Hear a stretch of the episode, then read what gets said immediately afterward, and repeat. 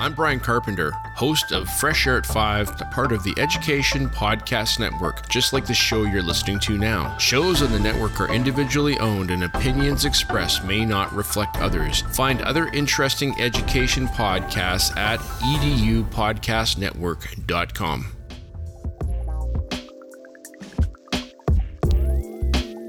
Hello, everybody, and welcome to another great episode of My Ed Tech Life. I am so excited to be here with you all today because not only do we have an amazing guest that we're going to be talking about all things creativity, storytelling, amplifying creativity, but I also, from the bottom of my heart, want to thank each and every single one of you for your support. Today is our 200th episode of my Ed Tech life, and it has been quite an amazing journey three years in the making, and I couldn't think of a better person to have on the show and talking about a wonderful topic, which I absolutely love and I am a huge proponent of about uh, amplifying creativity. So thank you all, as always, from for all of your support, all the shares, the likes, the follows. You know, all of you that are subscribing to our, uh, obviously, our podcast, subscribing to us on YouTube, thank you from the bottom of my heart. It really means a lot that, you know, we've been able to bring some great conversations into our learning community, into our PLF, my personal learning family. So thank you all from the bottom of my heart. And tonight we have, like I mentioned, a great guest, and we're going to have just an amazing conversation. So Tanya Avrith is here joining us tonight. Tanya, how are you doing this evening? Oh, I'm so happy. And I'm so honored to be your 200th guest. Like that's insane. I I can't imagine doing 200 of anything. This is a huge accomplishment. So congratulations to you and thank you for having me. And it's really nice to like meet you in person and like be here. So thank you so much and th- hi to everybody. Yes, absolutely. Again, I'm very excited. Been a huge fan and a follower of yours for many years. You know, the things that you've been able to put out and even helping uh, with my district too, as well, bringing some uh, professional development through Adobe in the summers. You know, you and Clara, and then of course Dom, and we've had them uh, do those trainings, and it's just been wonderful to be able to share the amazing uh, Adobe awesome sauce, and of course the cre- the amplification of creativity, which I think to me is something that is very important, eh, very important and very much needed in our classrooms um, today and from here on out. As we know, the technology is going to get better and better each time. So, thank you so much for being here. So, before we get started with just the meat of the conversation, Tanya, for some audience members that may be joining us this evening or catching this on the replay that may not be familiar with your work yet, if you can give us a brief introduction and your context in the education space, uh, that would be amazing. Well, uh, absolutely. So, I have been working in the education space as a teacher slash coach, um, slash, I guess, consultant, strategist since um, it's about almost 18 years now. So, uh, education is my life. I uh, am the co-author of the Google Infused Classroom with my best friend and sister Holly Clark and the Microsoft Infused Classroom. And I'm really excited for her because she's about to launch a new book coming out, the AI Infused Classroom, which is not mine, but like so proud of my girl. And I am also an education evangelist slash strategist on the education team at Adobe and have been working with them for the past four years. Uh, prior to coming on board at Adobe, I was teaching. I've worked as a consultant. I've helped support um, and worked as an instructional technology coach at a district in Montreal. So I've wore many different hats. Uh, but my favorite hat is, of course, being a teacher. Uh, that's where I think my heart and soul lies. So that's a little bit of me. Excellent. Well, that's so great, you know, because everything that you've done, and like I said, I've been following you for as long as probably I've been on Twitter and then I've known who you are. Uh, and you definitely are just amazing in everything that you've done, you know, your work, your authorship. all of those great things. Uh, but again, I really want to say thank you for your role in Adobe that you, um, you know, currently hold and sharing just amplification of creativity through Adobe and the importance of that. And not only yourself, but the opportunity that I've had to work alongside Claudio in the Creative Institutes. And then, of course, the plethora of uh, Adobe evangelists that are out there. And of course, I had Ben Forta on the yes. show, you know, earlier, and he speaks so highly of every single one of you. So I'm just really thankful that you're here. And we're definitely going to talk a little bit about the, you know, the ACE, um, the Creative Institutes as well. But I, you know, the main thing that I really wanted to talk about is again, amplify amplification of creativity and you know the storytelling process in the classrooms and i think how um, you know that can help significantly a child's learning and not only that but i always believe that once you enhance that learning process that's something that they take with them forever and it essentially becomes part of who they are. So there's a lot of things that i definitely want to you know touch on. So first of all how would you define storytelling in the education space and what is the role that it plays within the classrooms? Okay, so I'm a few things that I want to kind of get out in the open as I discuss like storytelling and kind of contextualizing it through the lens of teaching and learning. So I have dyslexia, I'm dyslexic, and uh, I actually realized that, or I, I guess like di- was diagnosed you know, or however you would frame it as an adult. And so growing up, I was really creative and really a, like very much a divergent thinker, but like struggled in some of like a lot of my learning and then like was brilliant in other plate like in other parts of my learning, right? So like I'm an incredible um historian like i can look at systems and like understand them on like such a complex in such a complex way and like i can see things like very high level and then when it comes to like things that are so easy for other people to do like writing a paper like like writing an email like i writing a blog post i literally would like have a heart attack and just be like i don't know what's wrong with me and so I was a, uh, can I say the S word? I was a terrible, I won't say it. I was a terrible test taker, like horrible as a kid, but I was like really good student. My stu- like my teachers loved me. I was really creative. So all of these pieces like didn't make sense to me. I was able to go through school. I wrote two books because I, uh, you know, the way I think and the partners that I have in in the work that I do. But as I realized this in my and let's say I've realized this since my son has gone into school. So he's a sixth grader. When he entered kindergarten and we started getting him tested, I realized, okay, and that's there's genetics in, in part, like in part with dyslexia, right? So when we realized that like Gabby has dyslexia, I realized, oh my God, I have dyslexia and started doing a lot of work around like, what does that mean? What does it look like?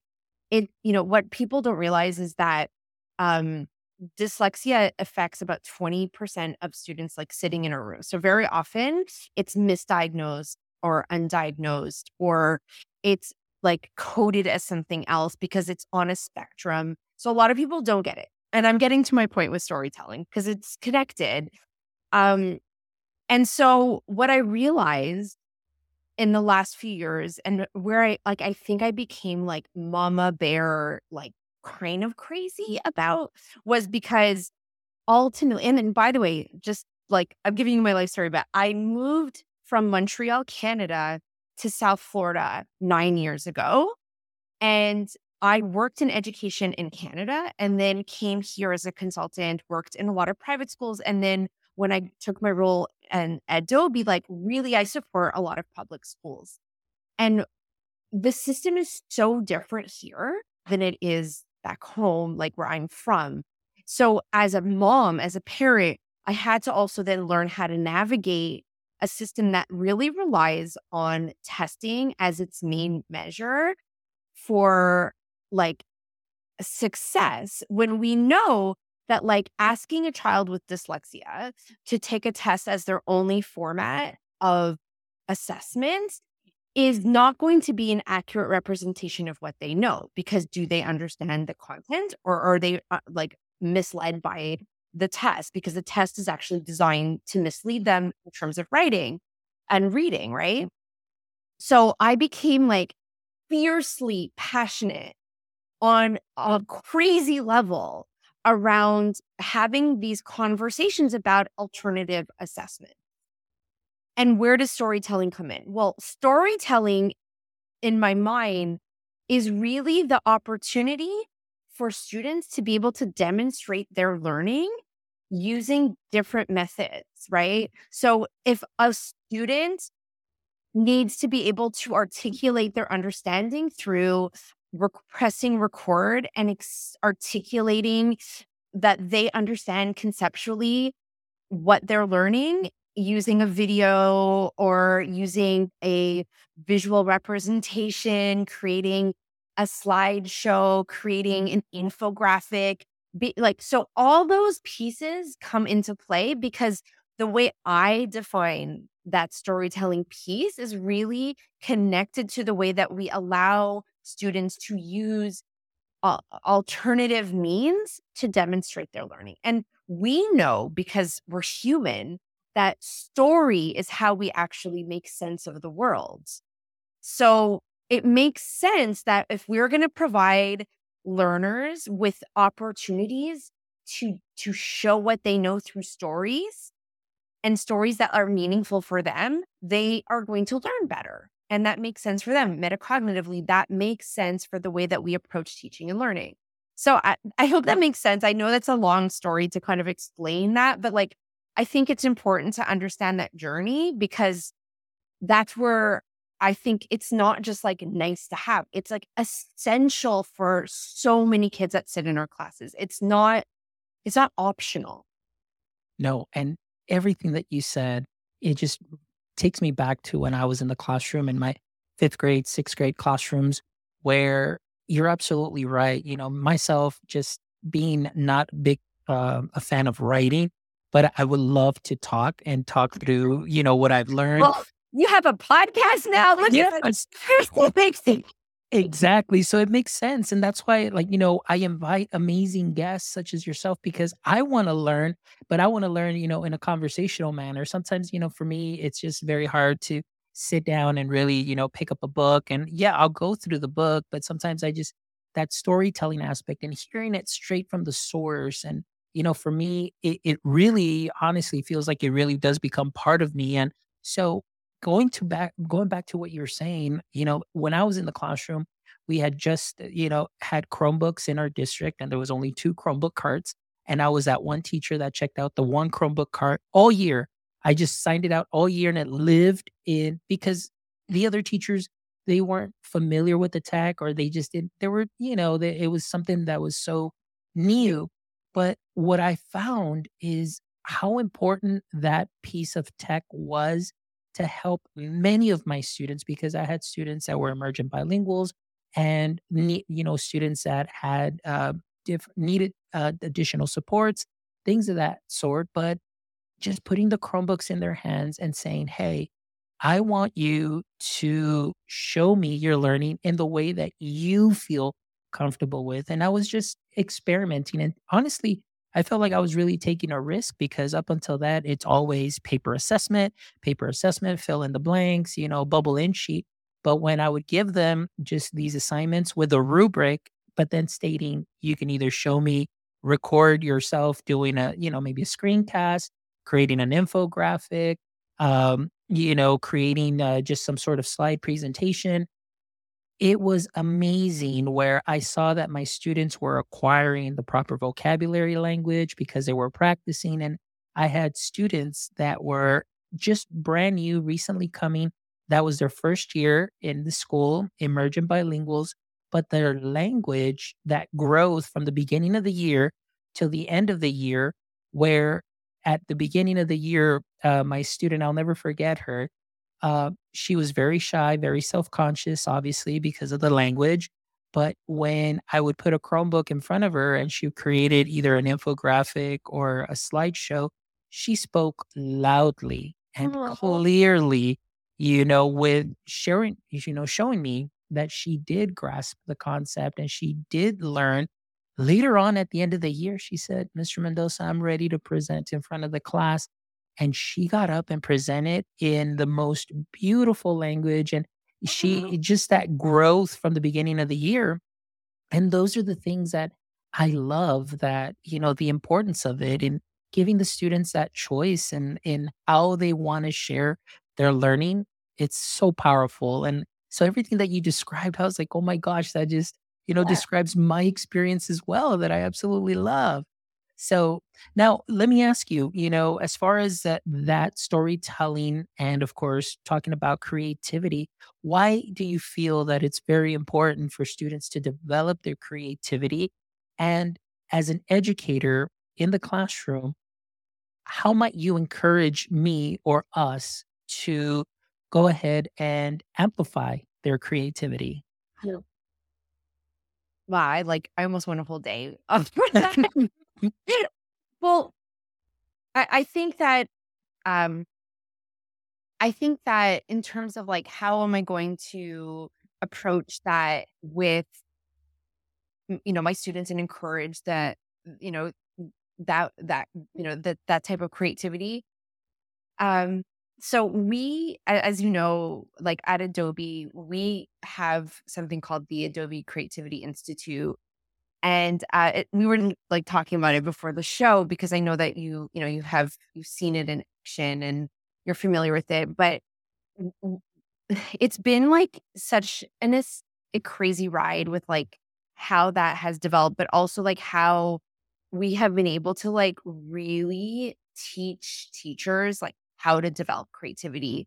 Um so the, this creativity institute actually started in atlanta at fulton county and it was during the pandemic and i was working with this district and they have all these instructional technology coaches. They have this thing called the vanguard team. It's like incredible and they like train all these trainers and they go out and they do like all this work in these schools and they all are connected to their schools and they were asking me like they wanted to do from professional development over the summer and there's like 400 of them and they were like well what are we going to do? And i started having these conversations about creativity in general and what we started to notice were like there were trends and around like creativity in general. Like very often one of the barriers to like having like creativity in our classes is because very often we don't actually know how to develop it like you'll say as a teacher like okay uh you know okay students like go you know, you're gonna create something and then you're like and here's a rubric and creativity is 10% of your grade and you're like and like you're like okay like what does creativity sound like? What does it look like? Like what how what how do you actually like help students develop their skills? Because that's like a skill that can be taught. It's not like you're just creative like yes some people might like be divergent thinkers and they like might it might come a little more natural they may be willing to take more risks but like everyone can be creative and so we started to kind of like look at well what does that look like? And so we actually will start off and like if you've come to one of our institutes you you'll probably have seen this but we'll start off with like exemplary work with students and so we will show them like you know you have to kind of create the activity so that there's more open-endedness you know like create a book cover um of such and such. Like it's not going to be like three lines eight colors you know like you want to be able to like design something where like like there's an opportunity for it to look different but it's like connected to the content. Okay so like we do that and then what we do is we show several exemplars and we will use like a single point rubric and have the criteria listed.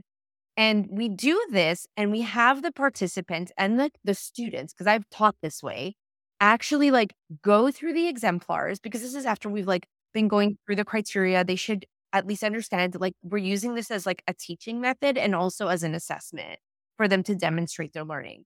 And so we go through the exam the exemplars with the single point rubric and then we ask the students to identify what works what are they exceeding at in those and what could we improve on and we do this first with the with the students with also the participants and then this way they, they have an understanding of like okay this is what it is that we are talking about. And this is some of the criteria. And so they can identify what the content is and what the criteria is. And then we say, okay, now you're going to go and you're going to create. And what we do is we create some concept, like some constraints. And we're like, okay, you have 10, 15 minutes. You're going to, we show them like, you know, how to use it through a template and we have them create their first iteration. And then we ask them to stop, duplicate it, make a new one and we give them more time. So we have them creating multiple versions of their work digitally, which is kind of the huge benefit of digital, right? Like you're not like cutting, pasting, like you can create many iterations. And then what we have them do is after we also have them develop out like their, you know, their title or whatever the criteria is. We give them like framing and time to like develop out each part of the project and in between that, we give them time to get feedback from each other. So, like, you know, they ha- they're constantly creating, stopping, getting feedback from a few people, and then continuing. So, I'm not giving the whole process like totally. There's like a whole way of doing it. You have to come to an institute. It's yes. But by the end of that experience, what's so crazy, and and you've done it, so you know, like the participants because very often, like when you start something creative, you go, you like don't know what you're supposed to do. And you'll have the kids come up and be like, is this good enough? Did I get in there? Is this okay? It, is, and so when you create this process and you develop the criteria and it's very clear and they're following this process, by the end of the the experience, the students come back and they feel supported because they know what to look for. They know what they were supposed to be doing and they know what success looks like. And they've had several opportunities for low stakes assessment from their peers. So, like formative assessments. And so, by the time they are ready to like actually submit their work, they feel really confident and they're able to defend their un- their understanding because they really understand the criteria. So this is like high level. It's hard to explain like this way without visuals and actually going through it. But that's like, it sounds complicated. It's not. It's really like setting up processes, having uh, scaffolding the activities and providing opportunities for feedback in a low stakes way when you're when you're having kids create and it's fun you know and so it's part of the learning it's not this like add on they're learning by doing this because the steps are are scaffolded for them so the creative part is the learning it's not like the outcome it's not like okay, I learned all this and now you're going to make a poster at the end. Like they're learning about all the pieces as they're doing the creation and they're getting all the feedback. So, like, it's really connected to like project based learning. It's like, it's all connected to like the kind of student centered stuff that we want to see that very often is really hard to understand how to develop. Okay. I no. I hope that would make sense. It's yes, no, but everything that you you said is great because oftentimes I I truly believe that there are many people that believe no, I'm not creative, I can't be creative, and you know maybe some of it could be that imposter syndrome because obviously if you're on social media you see some of the great uh, educators that are out there that are doing some great things and creating just some great things that they're sharing out and you know people are like well i can't do that but all it takes is just like you said, that practice, that iteration, just really understanding the tool, then maybe getting some feedback and, you know, putting it out there again. And I must add, you know, working at that Creative Institute uh, with Tanya, who's here joining us live, um, was something that was amazing because you get to see educators their faces light up and and but you also get to see them sort of in that role of the student because they themselves feel like, did I do this right? am I do am I on the right track? And it's kind of gr- it's a growing process, but I think once they go through that process, they feel very comfortable. They get out of there, and now they feel like they can take that creative risk in the classroom because oftentimes they feel like, well, no, I'm, I'm not as tech savvy. But now they're willing to take that risk with the little that they know oftentimes I think that we don't give our students enough credit that they are, you know, very tech savvy and can, you know, sometimes show us and learn from them, which I did many times. And uh, that's part of the learning process as well that community, that communication, getting that feedback. And then, you know, it's pretty much you're you're doing some great stuff there. And so I yeah, absolutely. If you get an opportunity, ladies and gentlemen that are joining us that are listening to the podcast later on, if you ever see that there is an Adobe Creative Institute anywhere near you, I highly recommend that you go to one of those because you will not come out the same and you will be very excited about the creative process and bringing that into your classroom. So, yeah, thank you so much for that. Oh, we had a little visitor. I'm gonna say like eh, it's live. yeah, it's live. Hey, don't worry, it happens. I, we've had the babies come out, we've had dogs barking, we've had all sorts of stuff, so it's all good in that live process. But yeah, absolutely, like everything that you shared, just spot on because I got to see that firsthand, and even in the classroom, my experience with the students, you know, I, I think sometimes teachers they feel, like I said, uh, a little scared, but you know, once you get that creative process going and you start building that community, things just get so much easier in that aspect. Well, it's it's really interesting because I'm just thinking like this is your 200th episode, right? And there must have been such a learning journey for you from like your first year 200. Like people will be tuning in now, and it's like I even said that to you when we came out. I was like, "Your lighting's so nice." Like, I'm like, I wonder if your lighting was so nice. Like, episode one. Like maybe your mic wasn't right. Like, uh, you know what I mean? Like, mm-hmm. we, I think sometimes, like, you're right. People will see like a polished product, yeah, but not understand that, like, Fonz, like, you had 200 episodes of practice. And now you kind of have this flow and you're, you, you got this, you know, got a rhythm, you got a, you have the lighting, you have like even the way that you approach the conversation is probably so much smoother. Like your processes kind of come down and it's like great. Well, that's the same thing with everything we do. And we know this as teachers. We know that. But I think that there's this like this misconception that like we are like you know afraid to take these risks because we see what the that like amazing outcome like down the line. And like we have to stop doing that with our students. Like we need to practice what we preach. We need to be vulnerable and take risks. We need to be able to say, like, this is my first time doing something. Like it might not be perfect. Like I feel like that's so important to be vulnerable to really be able to help students recognize that like when we are vulnerable and and try new things that and it doesn't necessarily go well, that that's okay because that's what we want them to do. And unfortunately, like so much of the work that ends up mattering is so high stakes that like it does not often provide the culture for that kind of creativity to happen. Um, but I still think those are like the little things that we can still control in some capacity. And even if it's in a small way that we can model in our classrooms so that we can encourage those learners to take those creative risks. So, yeah, I think that that's like a, a really interesting point that you make. Like, you know, oh, and you, and you see things on social media, on Instagram, and like mm-hmm. everyone is so polished. But if you really think about where people start versus where they are, and a lot of it is just being consistent, then everyone could take risks and do great things if they like work at it. Yeah, no, and I agree. And I think for myself early on, you know, like you said, if you go back to episode one on April 10th of 2020, and then you see this episode uh, or the previous one, whichever one you go to, you definitely see that progression and that growth. And again, like you said, you you learn and it's just all about iteration. And my goal is always just get 1% better every day at what you're doing. And the same thing in the classroom. And that's why to me, I always love to amplify creativity and with the teachers, just sometimes really just having a heart to heart with them and letting them know because you said something very important. It's everything is so high stakes now. Everything is all about the test. And they start as little as, you know, third grade all the way to ninth grade.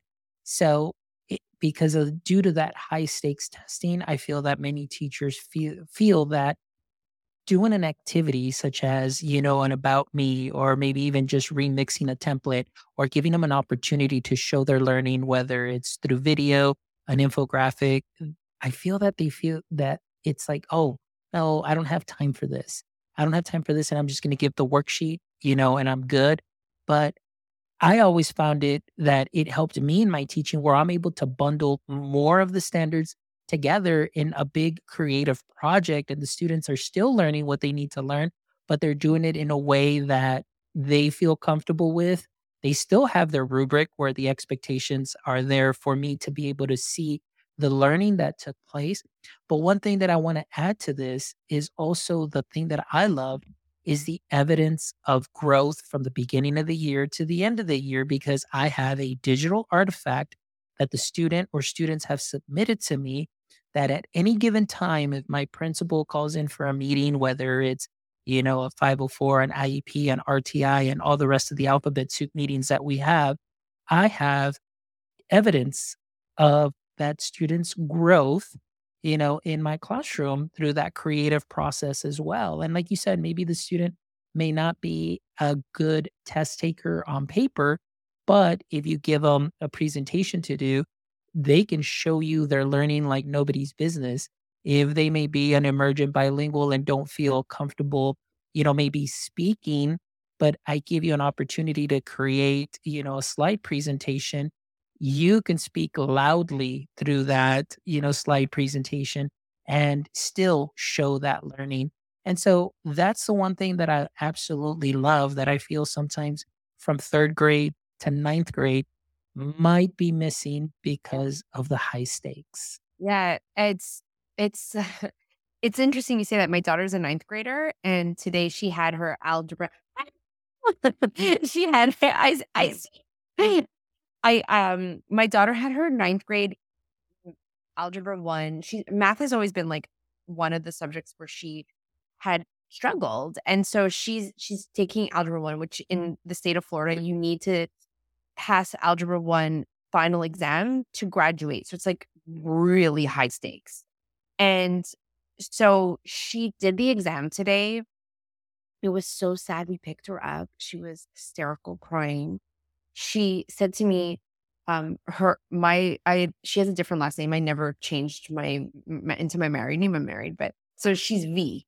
Okay. And so she was at the end of the gym, 300 kids. It's a huge school. And she said it was 60 degrees in there. She was wearing a sweater, but she was sweating the whole time. So she was so nervous. Like, so think about what we do to these kids.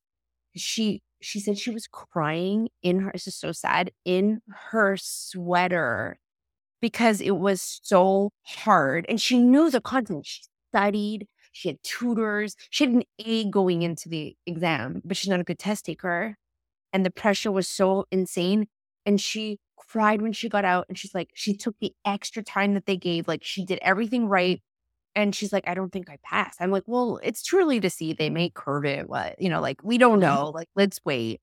Um, and and it's fine. She'll redo it again in September. Like, you know, they give you several opportunities to take it. But how awful that that's like, and it's a te- like she knows the content, but it's a tricky assessment that's really not even meant to show what she knows. It's really meant to see like like to to, to curve the mm-hmm. the no, it's not meant for the kid. It's so ridiculous. And we still are doing that, right? And that is still what's driving like the decision if she graduates or like how crazy is that? Mm.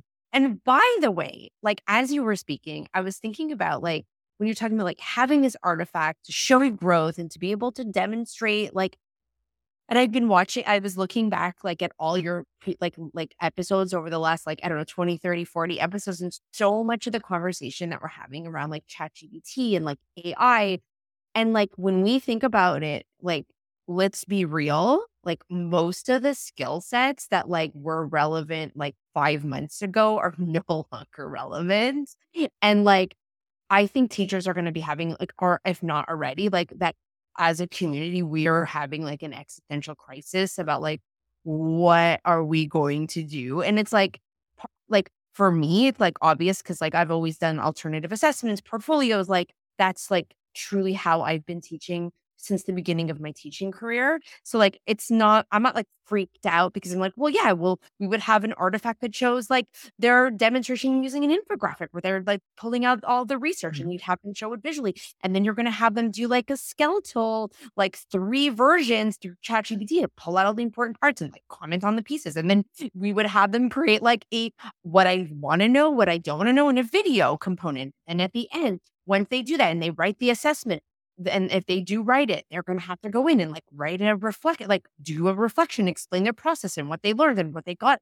And like maybe it's not going to be about the writing anymore. Maybe it's going to be like that they understand the writing process and how to tell an argumentative answer. Like whatever. Like, but ultimately, like they'll put a portfolio together and then they're going to make a visual portfolio using Adobe Express and they're going to have images and videos and components and it's going to be a multimedia assessment. And that's what they're going to do instead now. You know, it's like Mm. that creative piece that like connects all the dots of like all the things that we're talking about, about like developing creativity, like adding all the demonstrations and showing the process and like having them reflect. Well, that's just good teaching. It always was good teaching. That doesn't change what we've been discussing as good teaching. But now, but now they're going to have to like really demonstrate that. And that's going to be essential, I think. And that's going to have to catch up because there's just no other way. Yeah. So- no. Well, see, going with what you're saying, um, here in my school district, I had to go and, and monitor since I work at central office. It's like I just go monitor and help out and see, you know, if any of campuses need any help during that state testing. And again, going back to what you were saying that happened to your daughter, I mean, for me, seeing a third grader, first time he's taking a state exam, and he is crying uncontrollably because he is stressed out. The fear of failure set in because imagine it's it, it's whether it was like hey you better do well or this may happen or maybe just natural stress from you know what this um you know the stakes that this test has.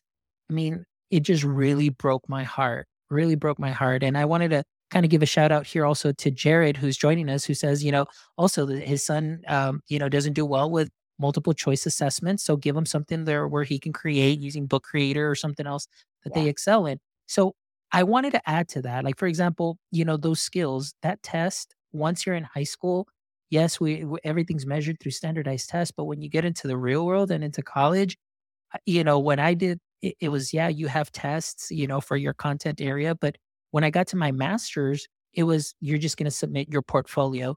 Pretty much every class that you take, every assignment that you have, those are your learning artifacts that shows that you've submitted this to me, that you've shown mastery during this class. You're going to put it in a portfolio. And at the end, we didn't even have to do a capstone. We didn't have to do any comprehensive. My final was just submitting my portfolio and making sure that I just tied it to my matrix, you know, and that was it. They're like, you're done. And at the end, their goal was at the end, we just want you to have a portfolio that you can present at a job interview where it really matters. And I thought that that was so creative. Now, in my doctoral courses, it was all writing, writing, writing. Then I had a professor that all of a sudden, one semester, she says, Hey, I'm going to give you all a choice board, and you've got this or this or this or this or a combination of these. Uh, Tanya, I'm not going to lie to you. I, you know, my colleagues there in that class, you know, all educators, years of education experience, their eyes were just like a deer in headlights look because they're like, like, what do you mean a choice board? Because we're so used to just tell me what I need to do so I can get the A and, you know, what do I need to do? But when you give them the choice, they were like freaking out. Like, I don't understand. So, so I can do this or this. And I was like, wow. The next semester, I had the same prof, and she said, Oh, this year, uh, this semester, I'm doing ungrading. You're going to grade yourself. You're going to create your own rubric. And, but these are the assignments you need to submit to me. And based on what you give me that your grade or, or what you think your grade should be, if I feel that maybe you're saying, oh, you're just, you know, turning in something that's just subpar, but you're giving yourself a hundred, you know, you're going to need to explain to me and tell me why you feel you should get that grade to justify that. And I mean, we're talking doctoral level course, choice boards, and so on. And I feel like if they could do it in the doctoral, you know, programs, why can't we give more choice to our students in our school setting K through 12. And let's take that one step further. Like I, you know, I'm an educator. I worked in education and I guess in academia for, I guess, you know, if we look at it from that perspective for most of my career. Four years ago, you know, I moved into like working in a corporate setting and I work at a huge company.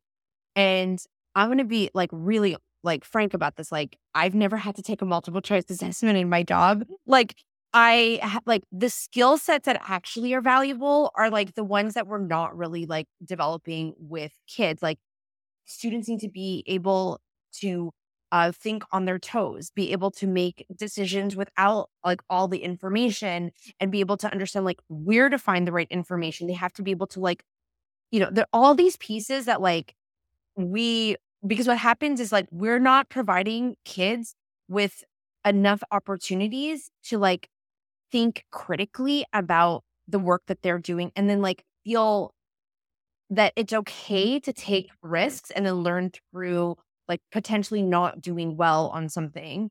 And so like that's why there's like this like what do I need to do to get an A? Like and by the time they hit 11th, 12th grade they are like the ones that are masterful playing the game of education or game of school are really going to be successful, but that does not necessarily equate that they're going to be successful. Like once they hit like the workforce, like they're, they might excel in like some elements, but that doesn't mean that like they're going to be able to think like entrepreneurially or like, like there's so many things that like we can be doing that like develop that.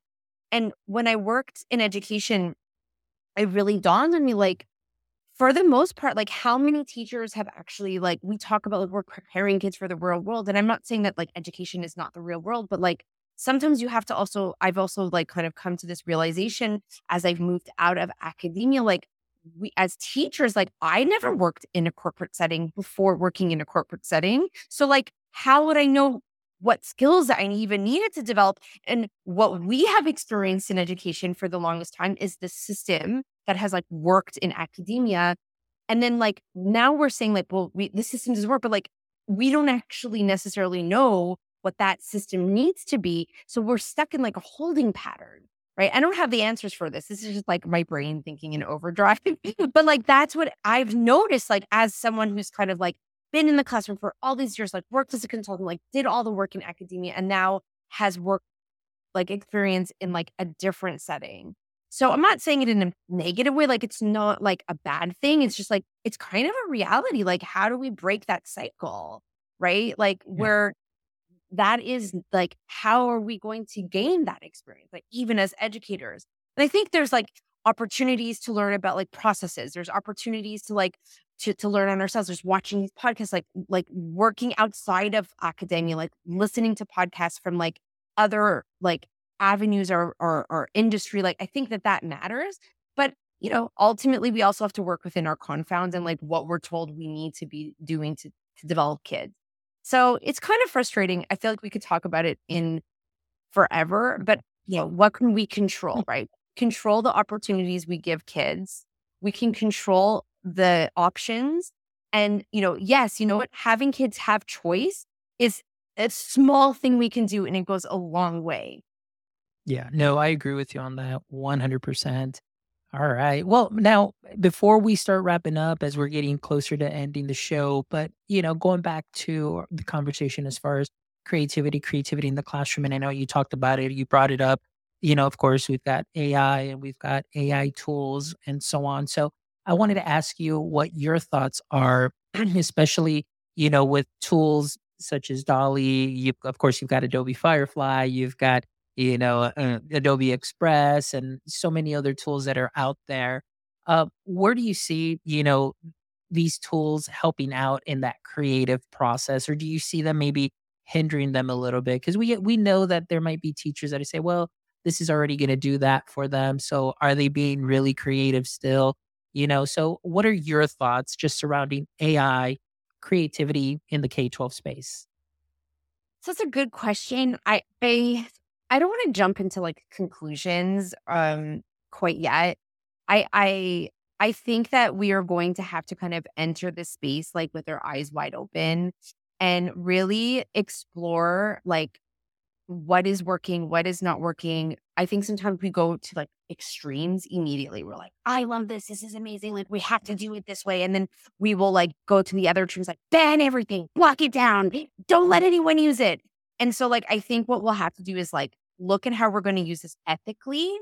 Because one of the things that, uh, like, I, I could speak as a, like, not as Adobe, but like what I am seeing through Adobe is um, we're really, really dedicated to like an ethical uh, approach to AI. And that's why, like, they have been kind of releasing it the way that they have. Um, they are actually like paying creators if their work gets picked up through Adobe Stock. Like, they are thinking about like um, the representation and like the way that you put in your your queries and like what pops up. Like, they've done like extent they like they really take this really serious. So like there's going to have to be like serious conversations, just like we did when like Google came out and like we were like, oh my God, and Google and like Wikipedia is terrible. Block it's like it's actually not that different. I mean, it is very different, but like it's even it's more advanced. But like the conversations we had then are similar to the ones that we're gonna have now. And yes, like we had to like learn to navigate it and adapt and like have kids think about uh, you know digital citizenship and we're going to have to do the same even more we're going to have to talk about bias and how to identify bias and we're going to have to talk about like how to think critically and, and then we're going to look at it and be like well when can we use it how can we ask better questions how can we use it as a learning tool how do we know to to triangulate what it's saying so that we don't take it for face value how you know how are we going to use this as an assistant um, as a creator I, it's going to be super helpful to help me design, to help me take my imagination and tell stories and like put in really good queries and be able to like tell visual stories. Like I think that there's a lot of potential and at the same in the same breath like we're going to also have to be really aware and not like blinded by new shiny things and be still critical and teach those critical skills. So like because I do believe that like this is the new literacy. It's no longer going to be like, you know, in the past was like, can we read? Can we not read? Okay. Can they search? Can they not search? Okay. I think like now it's going to be like, do you can, like, can they use AI to help them or replace them like in the workforce? And like that will be a reality that won't go away. So we are going to have to address these pieces and not like stick our heads in the sand. And in the same breath, be like aware of like what some of the like potential pitfalls are and like also think about like what jobs are not going to exist and now like really try to steer our our our students our children our you know into industries that like they can use it for work. So there that's my thing. No that's great. And thank you so much for sharing that because you hit on a couple of things too that you know the way that adobe is rolling these things out you know the tools and so on and just being very cautious i mean there are so many platforms that have come up since december and everybody, like I said, sometimes we we just get attracted by the shiny new thing and we want to be the first one to use it and we want to be the first one to put uh, put things out and so on. But then we don't take into account, you know, the other side, the data, the data privacy, protecting our children, protecting ourselves. I mean, teachers, imagine all the clicks and sites that they visit on a daily basis, the students also, whether it's at school or at home.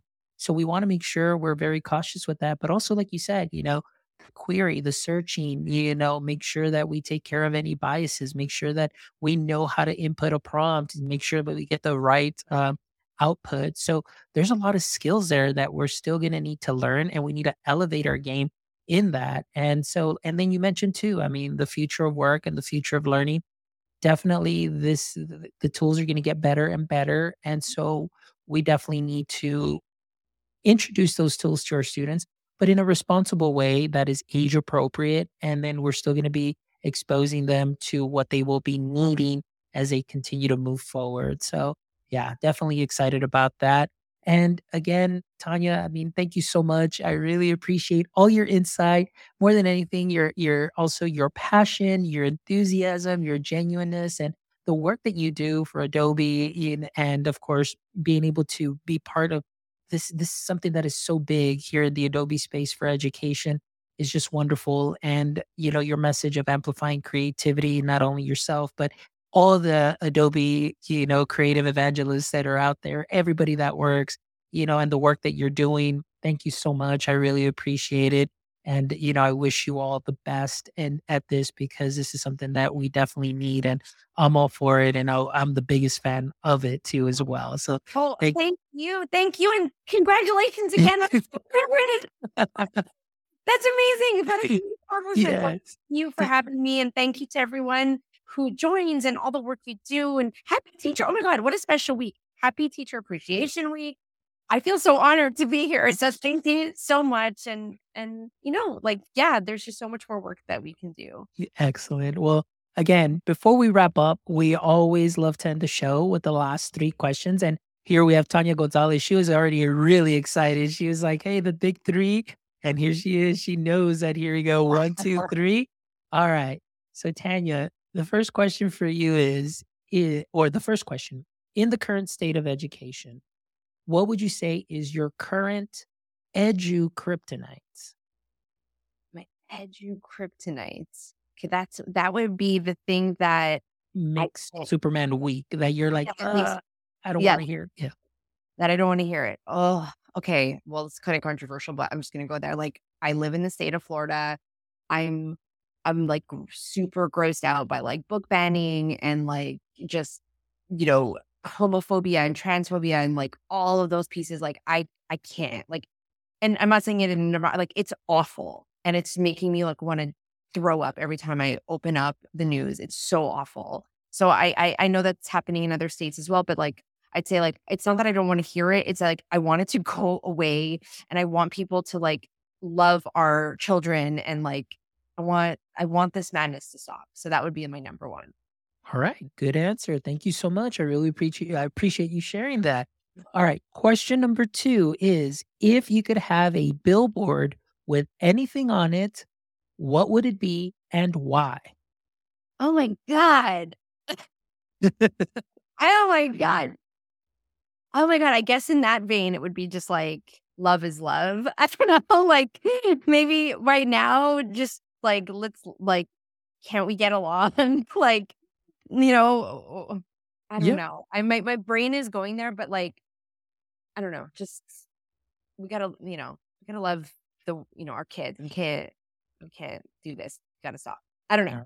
I don't know. That's like very Brian, but that's okay. That's okay. We can maybe we could do a series. Like it. you know, sometimes on the highway there'd be like three that go together and like that. So we can definitely set that up. So good answer.